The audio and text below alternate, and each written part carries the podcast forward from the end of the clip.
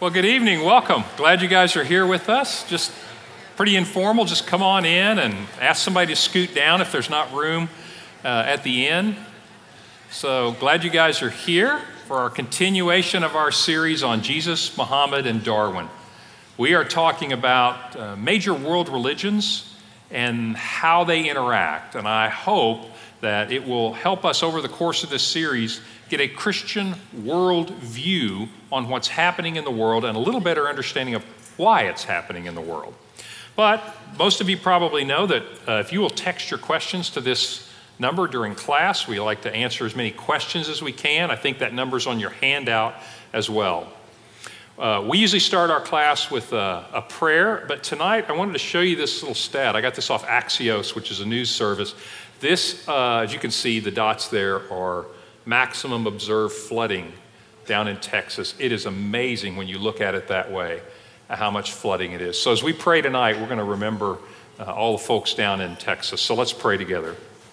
Heavenly Father, we thank you that we can come together and study and reason and think about your word and how it applies to our individual lives and how it applies to our world. Father, tonight you know and you see the needs in Texas, the incredible suffering, the loss, the anxiety. Father, just such a dreadful situation.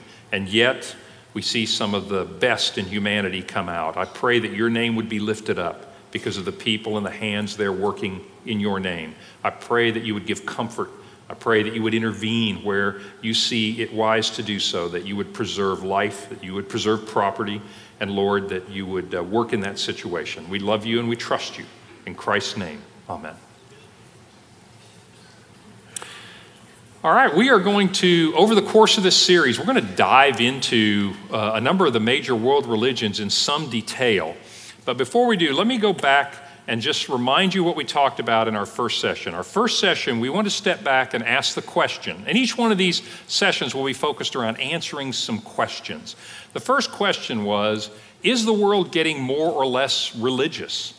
And so we decided and we looked at the statistics, and it turns out that despite predictions that God is dead, that science will make God unnecessary, that in fact just the reverse has happened. That the world is more religious, that religions are growing in the world, that God is not dead and the world is getting more religious. One of the reasons, if you think about this, is at the deepest level, Ross says this, and I agree with him. Every human culture is religious, defined by what its inhabitants believe about some ultimate reality and what they think that reality demands of them. We looked at a chart. Several of you did not like my chart last week. 2010 was not current enough for you. So on your handout, you have 2015 data. This is pretty current, you guys. This is pretty fresh. Pew Research Center, uh, I like their methodology. Mean, you may or may not agree with uh, necessarily the accuracy of the results, but you have to agree with the methodology. But you'll see there basically the share of religions in the world, and I won't go through all of that. Although I did have a couple questions from last week that if you notice on that list, there's a section there called folk religions. Folk religions is just a broad catch all category of various religions that are um, kind of a, kind of a God in everything. Think uh, things like voodoo. Think things like they will probably put na- some of the Native American religions in that category. They'll put some of uh, uh, Aboriginal religion in that category. It's kind, none of them are big enough to really make the chart, but it's kind of putting together religions that don't fit in any category. They're kind of regional and they're just called unique to a certain little group of people. So that's what folk religions are, and they just kind of gather it together in one category. But what you see there is kind of a breakdown of religions in the world. And we spent some time talking about that unaffiliated. You notice the third on this chart, they believe that unaffiliated people that say they are not falling in any of the traditional religions is the third largest belief system, if you will. We talked about Darwinism because I want you to think about religion as being more than some group of people that worship a God. As we go through some of the major religions, you're going to realize they don't all have gods. That's not what makes a religion. And so, Darwinism, and I'm not talking about Darwin per se, I'm talking about based on his work, how people have taken that scientific theory, some of which is undoubtedly true, others, other parts of which have yet to be demonstrated to be true, may or may not be true. But my point is, you take that and you use it as a basis to form a belief system. When I say belief system, forming an origin story, how we got here. Darwin himself said it, the origin of humanity was a mystery to him. He did not know and could not explain it. But Darwinists have an origin story, a creation story, if you will. They have a way of explaining what is the purpose of humanity, what is the meaning of our lives. They believe that you are the product of random forces, not intentionally created forces. That's a belief system. That cannot be demonstrated to be true. It's an article of faith. They believe in a different view of good and evil than, say, some of the religions we're going to talk about do. They believe in a good and evil that evolves over time. And so, but it is a belief system.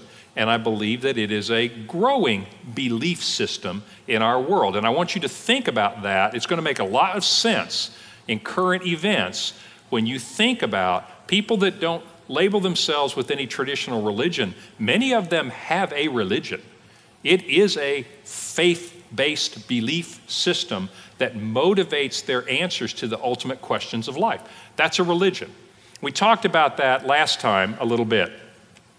In this lesson, I want to move on and I want to answer these questions. Let's talk about this. Do all religions essentially worship the same God? This is a very popular belief, and that is that basically all religions lead to the same place. We're just all climbing a mountain and we're all going to get to the top and go, oh my goodness, all religions were basically going to the same place. Secondly, when I want to look into how far apart are the essential beliefs of the world's major religions? Are they even compatible with one another? So, both of these questions are ways of getting at a kind of a popular belief that spirituality in general and religion specifically really all worshiping the same God. And so I'd like to talk about that and investigate it. And then at the end, I want to answer another question.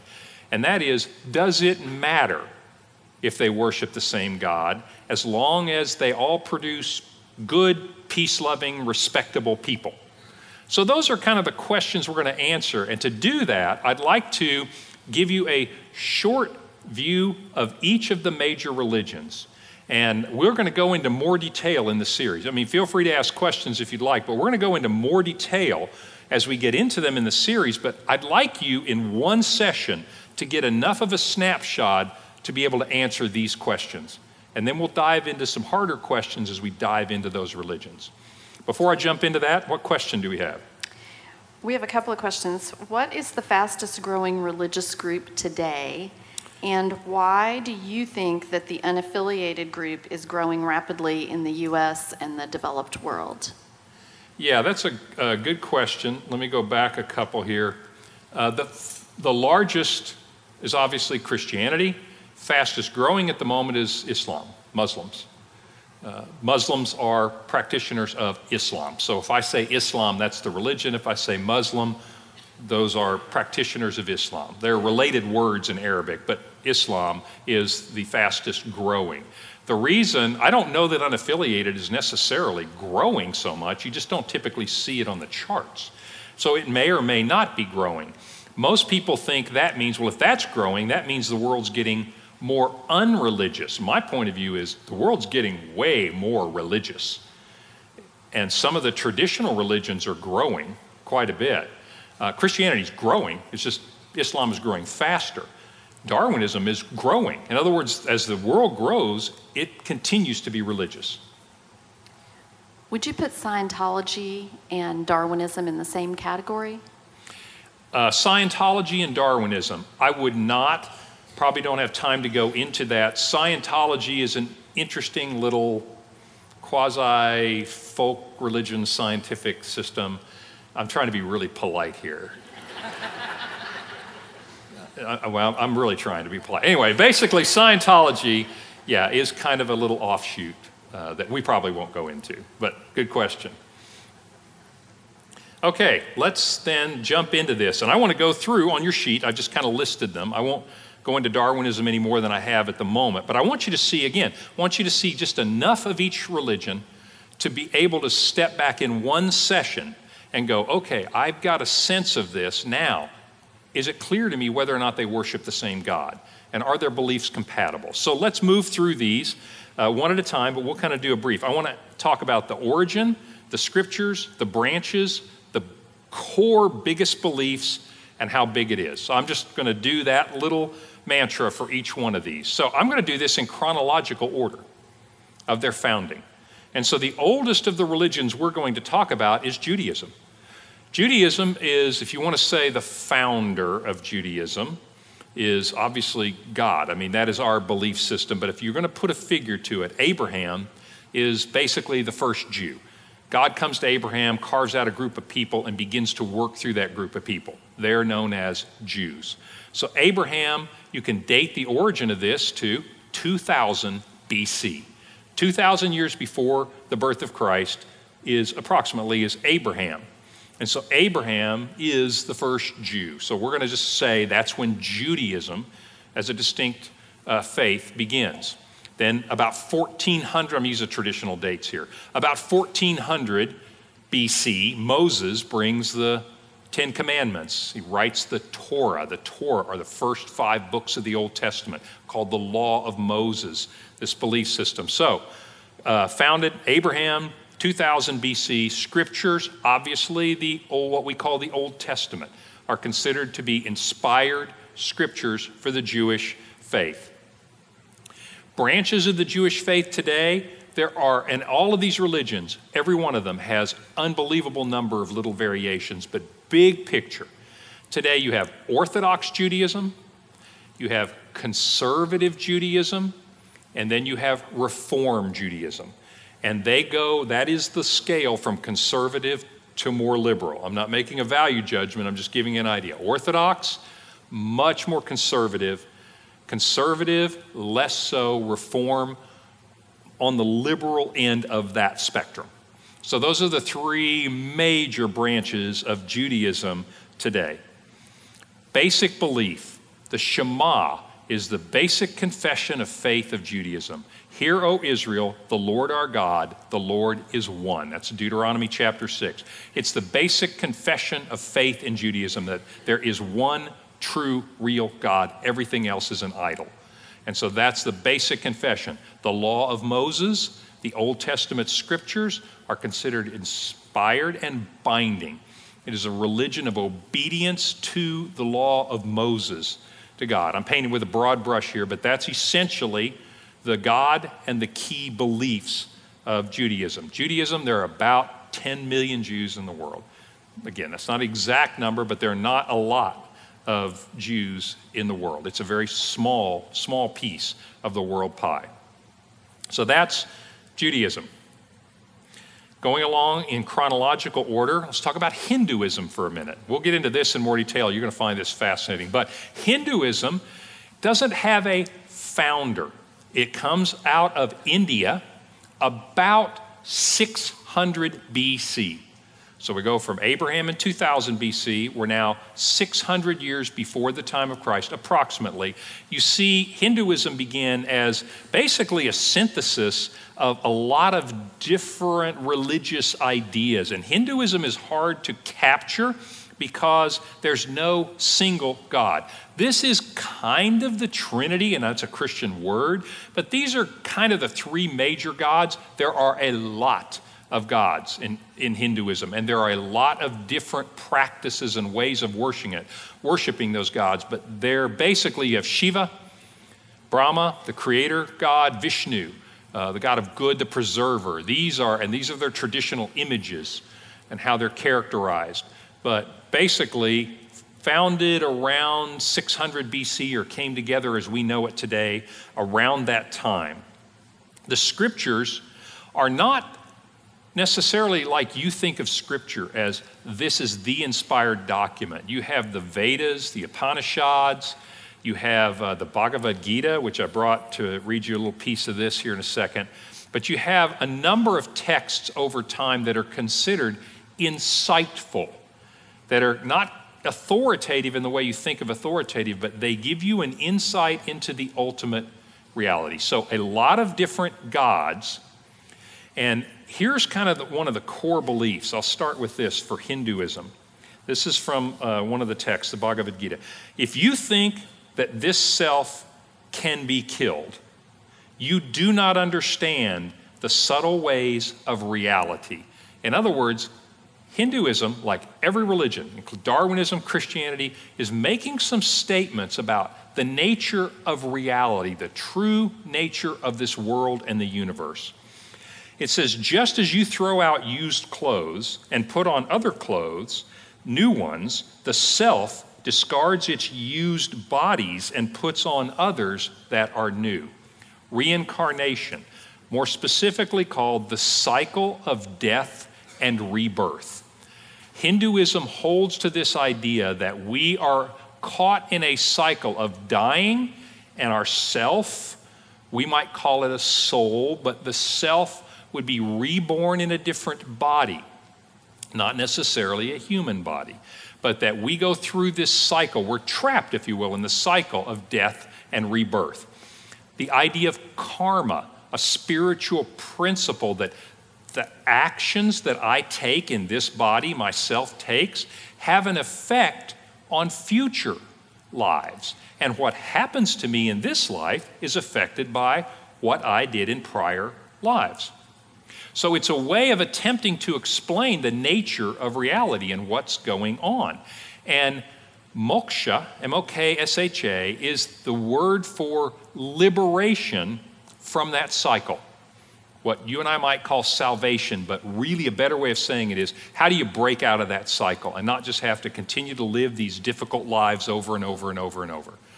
And that's called libera, moksha, liberation from that cycle. And how do you do that? Well, different Hindu uh, systems have a little bit uh, different idea, but basically it is by your karma, by what you do and how you rightly understand the world and then your observance of the various gods. So, Hinduism, very polytheistic. In other words, it has many gods. But that's kind of one of the core beliefs. And you're going to see in the, some of the Eastern religions, this is a common thread the cycle of death, rebirth, reincarnation, and the essential problem of life for Hinduism is breaking out of that cycle and moving beyond this. Okay? Uh, this uh, Hinduism is prevalent in India, Nepal, and Bali, and there are about 1.1 billion Hindus in the world that hold to this faith, this belief system called Hinduism. Buddhism, very closely related, also started in India after Hinduism, so I'm going to call it around 500 BC. These are a little bit iffy numbers because they're not exactly accurate. Buddhism, though, does have a founder. There is a likely historic personage called the Buddha. Uh, people differ on what his name was, where exactly where he lived, who he was, but he grew up in this Hindu world of India. And according to the story, the Buddha found the way to break that cycle. But Buddhism teaches slightly different things. But let me go back to my format. So, founder is, is the Buddha. The scriptures, there are no inspired scriptures that are authoritative. In fact, Buddhism is known for having really difficult to understand things. Uh, in other words, you can all become a Buddha. Everyone could become a Buddha, meaning everyone could attain to breaking out of this system. But the Buddha's words, the sayings of the Buddha, are considered very helpful to you, very wise words. But there's nothing in it that says you should do this and you shouldn't do that. There is teaching of the Buddha. These are the teachings of Buddha. So I want to read you something out of that. Buddhism, though, instead of saying you just need to break out of this cycle of death and rebirth, Buddhism focuses around this key problem what is the cause of suffering in human existence. And so here's uh, there are four noble truths. These are basically statements about the nature of reality. And here's what Buddha said about it. Number one, I'm just going to talk about the first one. The world is full of suffering. That is an observable reality. The human condition is to suffer. The cause of human suffering is found in the thirsts of the physical body and the worldly passions. Your desires cause you to suffer. If desire, which lies at the root of all human passion, can be removed, then passion will die out and all human suffering will be ended. So, this is the Buddha's pathway, if you will, to, to move beyond the suffering of this world and the cycle of death and rebirth, which Buddhism also holds to, the idea of reincarnation.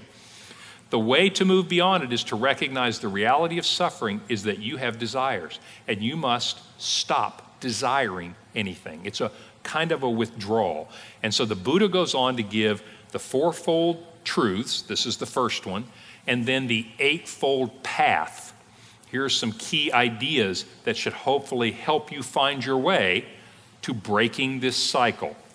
In Buddhism, you have several branches of Buddhism, but the two big ones are called Theravada and uh, Mahayana. Mahayana is also like Zen Buddhism is one of the pieces of that. That's what we probably know best here in the West. But they're just different versions of understanding how to do these things and how they come about. But basically, it has no God. It's focused on human suffering, the cycle of birth and reincarnation, believes very much in karma, how you live your life now is going to affect your next life, and at some point, hopefully, you can achieve nirvana. Nirvana is liberating yourself from all the illusions you hold about the reality of this world. For example, Buddhism doesn't have any gods, but it would teach that you, the fact that you think that we are separate beings is an illusion. It's a dualism in our mindset. If you think mind and body are different, that's an illusion. If you think you're suffering, it's an illusion to you. So, Buddhism uh, is, is related to Hinduism a little bit, but again, Buddhism is about 500 million people, about half the size of Hinduism, and it's spread throughout various places in the world. So, Buddhism, no gods. Hinduism, a lot of gods. Judaism, one God. Let me pause there before we go on and see what questions you have. Yes, um, do those following Hinduism want to break from the death and rebirth cycle? And what happens if they do? What's the reward? Yes, it, they uh, Hinduism, and we'll go into this in more detail when we get there. But basically, yes, it is desirable to break out of the cycle of death and rebirth, and we'll talk about their idea of what you become then. For example, Buddhists believe that you emerge into a consciousness at that point. You, be, you, uh, you see past all the illusions and you see the reality of the fact that there's just one. Everything's just one. With Hindus, it's a little bit different view of that, but it's a very desirable thing to break, uh, to break that. And we'll talk, we'll talk about that in detail when we get into the session on Hinduism. Is that the same thing then that they believe when you um, escape reincarnation? Same thing happens. When you what? I'm escape sorry. reincarnation. Escape reincarnation is that liberation from that cycle, that you're trapped in the cycle of death, rebirth, continually living your life. It's like Groundhog Day, only not so pleasant. You know, it's kind of long, long-term Groundhog Day. Do we have people in Oklahoma City that practice Hinduism and Buddhism? Do we have people that practice Hinduism and Buddhism in Oklahoma City? Yeah, eh, yeah, we absolutely do. Uh, we have Buddhist meditations, uh, different flavors of Buddhism, but yes, you do have both of those faiths being practiced here, along with Judaism. You have Judaism being practiced here too. Is the Dalai Lama a Buddhist? Is the Dalai Lama a Buddhist? Yes, the Dalai Lama is a particular flavor of Buddhism. In other words, he's a Buddhist. He would have certain basic beliefs with many other Buddhists, but Buddhism has a lot of different sub branches, and the beliefs vary uh, quite a bit. But the Dalai Lama would be one of the really famous Buddhists. That's a great question. But don't think everybody looks to the Dalai Lama as kind of the Dalai Lama, but in his area, he's big. He's huge. Christianity, we're going along. Remember, Judaism, about 2000 BC, Hinduism, 600, maybe earlier BC, 500 to 550 BC for Buddhism. Now we'll move up to zero, the birth of Jesus Christ. And so Christianity uh, has basically, you, I'm not going to talk much about this, but the founder of Christianity is Jesus Christ, I mean, named after Jesus, the Messiah, the Son of the living God. That brings me, by the way, to the fundamental confession of faith of Christianity. Remember Judaism? Hear, O Israel, the Lord our God, the Lord is one. Christianity, you are the Christ, the Son of the living God. In other words, you are the promised one of God. You are the Son of the living God. That's a different confession of faith, isn't it? And so that's the fundamental confession of faith of Christianity. Christianity has uh, three major branches Catholics, the various call them Eastern Orthodox, and Protestants. Um, and you can tell I'm painting with a broad brush. We're doing that with every one of these, but those are the big, broad distinctions in Christianity in the world. Christianity, if you remember from your chart, about 2.3 billion people. Now, Judaism, you obey the law. Hinduism, you are going to do things to, that your karma will allow you to break the cycle of death and rebirth. Buddhism, you are trying to attain Buddhahood, total enlightenment and true understanding. Christianity says you have sinned and God will judge, and you are saved by grace through faith. I want you to see how different every one of those sounds. They're really different views of the nature of reality itself. Then finally, we'll come to chronologically come to Islam. Islam is founded by Muhammad, a historic personage, in 610 AD. So 610 years after the time of Christ. So I kind of put these in chronological order because I just think that helps a little bit. Muhammad was born in 570 AD when he was 40 years old, and we're going to go into this, by the way, next week. We're going to talk a lot about Islam. But when he was 40 years old, he believed that he received revelations, communications from God through the angel Gabriel. And from the time that he was 40 until he was 62, when he died, he would bring these revelations from God. So, from 610 to 632, when he died, he spoke these revelations that is the authoritative scripture of Islam. It's called the Quran, the collection of those revelations to him from the angel Gabriel, which he then spoke to his followers, is called the Quran, the document that they consider to be obviously directly from Allah. Allah is just the Arabic word for God. So that from Allah gave Muhammad these uh, words to communicate to the world. Now, I have to make a little connection here because Judaism, Christianity, and Islam are called Abrahamic religions. And that is because they all look in some way to Abraham as a historic figure of God. Judaism, Abraham's the first Jew. Christianity, Jesus Christ is descended from Abraham. Christianity does not consider itself to be a brand new separate religion from Judaism, considers itself to be the fulfillment of the law, as Jesus said. I didn't come to destroy the law, I came to fulfill the law. The law and the prophets tell that this is going to happen. And so Christianity sees itself, in some sense, as an Abrahamic religion. It's related. So does Islam. Muhammad did not think he was starting a brand new religion. He thought he was restoring the original religion of Abraham. So Muhammad believed, remember, he's 600 years after Jesus Christ. He believed that the Jews understood what God said to them at that time, that the Christians understood what God said to them at that time, although he, re- and we'll get into this next week, really disagrees with what's in your New Testament, though.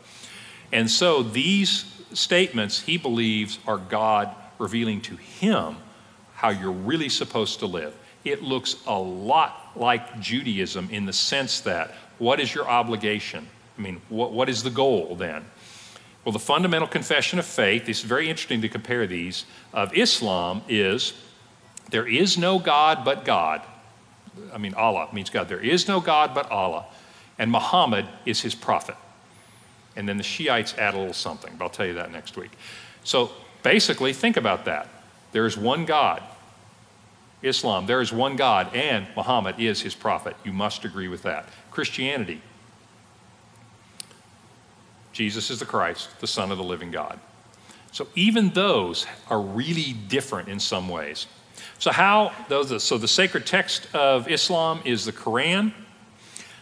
The two big divisions, there are actually a lot of different versions of Islam out there too, but far and away the two big divisions are the Sunnis and the Shiites. Think about I'll show you a chart next time when we dive into Islam in, in more detail is about 85% of Muslims are Sunni, approximately, about 15% are Shiite. So far and away the majority are Sunnis. Question? Um, was Muhammad a Jew before the revelations? Was Muhammad a Jew before he got these revelations? No, he was not a Jew. He married a woman who was Jewish. But no, he, he, does, was not a Jew, he was not a Christian, but he, ha, he knew people who were both. In other words, he lived in a world that had Jews, had Christians around, but he was not. Are there any relics of Christianity in existence, the cross or the spear? Are there any relics of Christianity in existence? Okay, if anybody on the internet wants to sell you some, don't buy them. Okay, don't buy them. I'll tread a little carefully here because I understand different faith traditions do have different opinions on this. If you're Catholic, you would say, yes, there are relics. I mean, there are holy things in Christianity.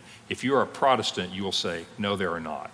And my, my view on that, I'm a Protestant. I believe that's the right view. I don't believe there are relics, so to speak, and I believe that's intentional. But depending on, probably mainly Catholics might disagree with that statement and say that there are certain things that are retain a vestige of originality in Christianity. Um, this question says the Pope has stated that the God of Abraham is the same as the God of Muhammad. Is this the common viewpoint of most respectable Christian theologians? Yes, the question is uh, do they have the same God? Let me hold that till we get to answer that question, but I'll specifically answer that. That's a good question. In fact, that this is the time, this is the lesson to answer that question. So, what I just gave you is a little snapshot, and I'd like to go into more detail and tie each one of these religions to world events. And I want you to make some connections with what they believe, their belief system about the nature of reality. I mean, every one of these has a little different view of where you came from, you meaning where humanity came from, what humanity's purpose is, what are you trying to do here, what the nature of the world is. Is there anything beyond this world or not? And then they're going to disagree about that. What is the nature of good and evil? Some acts are good in one religion and evil in other religions. So I want you to understand they're each unique, and so you're going to see that play out in the world. So let me take you to um, chart, and I showed you this last time. This is just summing it up geographically. So you can kind of see where these various religions, they tend to be largely, I mean, this is not saying that there aren't people of all religions in various places, but these are the major concentrations of where these major religions are, kind of color coded, and I think that that helps. So let's talk about first, big picture. Our two questions were do all religions essentially worship the same God? You may hold that opinion if you want, but I will say this none of the major religions think they worship the same gods. In other words, if you look at Buddhism, you can't make even a reasonable case that they worship the same gods as Islam, for example. Buddhism doesn't have gods. They don't even have the same world view. In other words, they don't have the same creation story. They don't have the same idea about good and evil. So I'm not making a value judgment. I'm just saying it's hard to believe that given the face of the evidence that the religions don't think that. And in fact, it would be very hard to figure out how they do worship the same God, big picture. They say no. Are their beliefs compatible? Obviously not. And I don't mean that in a shallow way. What I mean is the na- what they believe about the nature of reality is radically different. For example, if you are Jewish, you think there's one God. If you are Hindu, you think there are a lot of divinities. If you are Jewish, you think you've got one shot at life. If you're Hindu, you are trapped in a cycle of death and rebirth. I'm just trying to, you see, when you put it all together like that, you realize, wait a minute, that, that doesn't even make any sense. Their beliefs are radically different about the nature of reality itself. So, no, they do not appear to be a reasonable statement. Everybody's just worshiping the same God, they just call it something different. Oh, the differences are far bigger than that. And are their beliefs compatible? Well, that's not the same question as can we live in peace. The point is, are their beliefs, can they be merged together? They can't. They have such radically different views of the world. But let's go back to that one specific question the Abrahamic religions, Judaism, Christianity, Islam, do they worship the same God? There is a difference of opinion. Let me confine myself to Christian scholars on this. So, Christian scholars have a difference of opinion. Having said that, that means absolutely nothing. You get two scholars, you get three opinions. I mean, it's the way it works, right? So, of course, there's a different point of view. I want to look at it from this point of view. The preponderance of scholars, in my view, and historically, people would say, no, we do not worship the same God. I will give you this. Let me, let me put it this way. This is the way I, I tend to look at it. So you're getting my view of best, as best I understand it.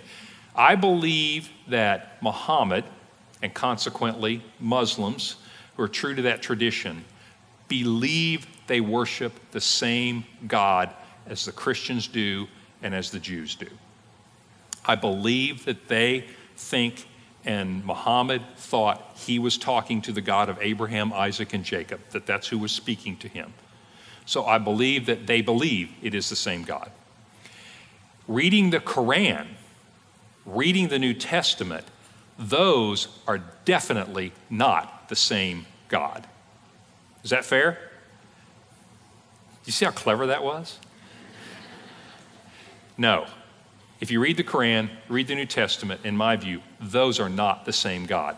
But do they believe that this is the same God? Yes, they do, and I understand that and I respect that. But I do not believe those documents are talking about the same being. So, good question. So, next question. Here's the big question is do all religions really worship the same God, just put a different name? Apparently and obviously not. They don't even all worship one God, any God, multiple gods. Second question, are they compatible? No, their view of the world is, is radically different. You couldn't say, look, I was a Christian and, you know, I might as well be a Hindu because they're all going the same place. You're going to change everything you believe about the nature of reality.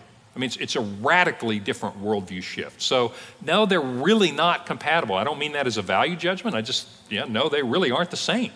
They're not all the same. Third question is Does it matter? As long as you end up producing people who have mutual respect for each other, who want to live in peace with each other, does it make any difference which religion you have? Now, first of all, that's a projection of a belief system, by the way. In other words, I know this is going to sound kind of crazy, but that question even presumes that the highest good is to have mutual respect, peace with one another. Not all the people in the world believe that. Now, you and I might go, hey, that's a good thing. That may not be the highest good, we as Christians believe the highest good is submitting ourselves to Jesus Christ, being saved by grace through faith. Oh, that's the eternal highest good. We might just say, but that's a good. That's a good with a little g. We should respect each other and live in peace. I agree with that. I'm just telling you, not everybody in the world does. So that question presupposes a belief system that that's the highest good. But even so, let's take it at its value and say, okay, that's at least a good thing. Does it make any difference? I'm going to suggest to you that it does. I'm going to talk philosophically, then I'm going to get concrete. So, philosophically, the fact that different religions, and I'm including Darwinism in this, in fact, Darwinism is a poster child of this, is believe such radically different things about the nature of humanity, your purpose, where you came from, the meaning and value of your life, They believe such radically different things about what is good and what is evil that in the long run, it makes a huge difference in what you believe. These religions matter. You see it happening all through the world today. They matter not just because people won't get along with each other, not just because we can't coexist. They matter because they have radically divergent views of the nature of the reality and what we're even trying to do here. They are so different that it really matters. We'll talk more about what would it take to live in peace. But the question is, does it matter which God you, you worship? Yes, they're not even trying to do the same things. In other words, different people aren't trying to go to heaven. Buddhists aren't trying to go to heaven. Christians are not trying to merge themselves with the ultimate consciousness in the world.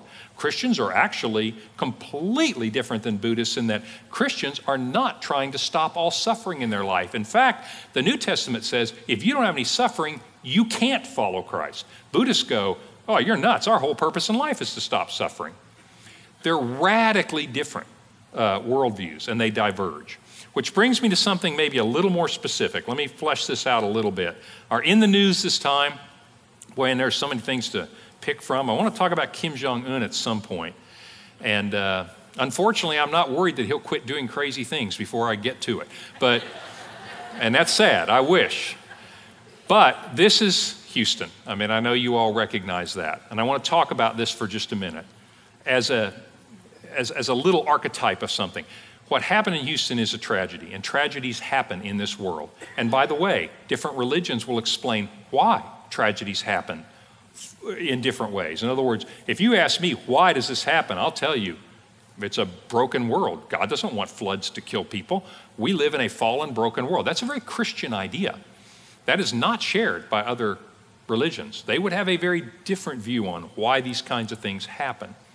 But one of the things you see when this happens is you see the best, sometimes the worst too, but you see a lot of the best in humanity. It is a great example. It's kind of the highest example of seeing people. For example, are there Muslims in Houston who are helping their, pick something, Hindu neighbors? I absolutely believe that that is happening. Are there Darwinists there who are helping you know, their Christian neighbors. I absolutely believe that that is happening. I think when you get down on that level and you get to a crisis point like this, you begin to see people for a moment look past things and begin to see people for who they are. But if you think about this as a general thing, I, I just want to ask you this simple question. I just want you to think about it. I'm not going to give you any stats or anything because I'm really trying not to be too partisan about this, although I'm clearly Christian. I have absolutely unapologetic about that. I believe that is true. But if you think about this happening around the world, and it has, I want you to think back and I want you to think who shows up in these kinds of situations. I'm not telling you there aren't people of all religions that probably show up in some way or another. Who is, and I'm not talking about governments, who is going into the world into situations like that? I want you to think about that a little bit. I want you to look in the news and just pay attention to who shows up when these things happen. And I think you're going to see, you begin to see a difference in the world views of these different religions because not all of the religions would answer these questions alike. This situation, you see some really good answers to this question, but that is who is my neighbor? Who is my neighbor? Remember, Jesus asked that? Who should I risk my life for? Who should I take some of my hard earned money and give it to them and they've never done anything for me? Who should I be actively concerned about their welfare even though they're not related to me? They're not even Christian. Who is my neighbor? How different religions define the answer to that question begins to diverge. It matters what you believe. Some religions feel an obligation to go here. I'm not talking about just Houston, I'm talking about that. We know that we as Christians have been told, Who is my neighbor? Everybody is my neighbor.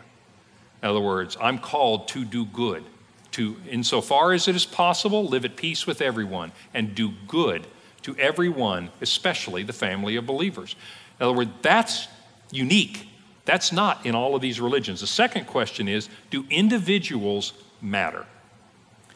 Different religions are going to answer that question very differently. For example, in Hindus, you have a very strict caste system, and they're basically, I want to say, and I realize there are probably some Hindus are going to disagree with it, but if you look at Hindu society and you look at Hindu teaching, some people matter more than others. Some people are different than others. If you look at it from uh, a Darwinist point of view, some people are not as useful to society as others. And in fact, in our culture right now, that Darwinist faith system, you see, and just watch when you read the paper, you see a very much a devaluing of the unborn and a devaluing of the elderly. If you notice what's going on in our country, and I'm, I'm, making the point about the inevitable outworking of a faith system, is we have widespread abortion, we are seeing euthanasia start to move across our country. You see it in Europe, you're seeing it here. I'm going to argue, and actually, this is not a hard argument to make, that reflects a belief system about the value of human beings, whose relative value. Christianity, you have the image of God. If we are true to our faith, if we're true to what we believe, everyone is created in the image of God. Everyone holds equal worth before God. Not everybody is equal in ability or looks or whatever, but everyone is equal in that they bear the image of God. We are taught, love your enemy. That doesn't mean feel kindly toward your enemy. That means if you can, do good even for your enemy. In other words, if that happens somewhere where we were at war, or those people didn't like us, and by the way, in a couple of weeks, you're going to hear from some Christians who are doing this very thing into countries that hate us. That's a very Christian thing to do. Pray for those who persecute you. You're not going to see that in any other religion than Christianity. My point to you is does it matter what you believe? In fact, it matters a great deal what you believe because when it comes right down to where the rubber meets the road, there are going to be differences in the world views of these different religions. That's going to lead to very different ways of looking at fundamental questions about the dignity of human beings. Who is my neighbor? To whom do I owe kindness or goodness? Do individuals matter? Does everybody matter the same? Those questions get answered very differently by the different religions. Okay? Hopefully, that was useful to see a snapshot so that we could know enough to compare them. Do we all worship the same God? The religions would say no. We all go in the same place. They would say, We're not even trying to go the same place. We're not even trying to do the same thing. And does it matter what you believe? Well, I would argue that some of these are true and some of this may not be true. But even setting that aside, obviously there are radically different consequences of what you believe. You will see groups of different religions behave very differently. And in future lessons, we're going to dive into that and start looking at how. And I think we'll just take it right off the front page of, of the newspapers and begin to understand some of the reasons these things are happening are the inevitable outworking of this faith or belief system. So, next time, a deeper dive into Islam. Everything you wanted to know about Islam, and trust me, we won't have any trouble finding a headline. I'll see you guys next week.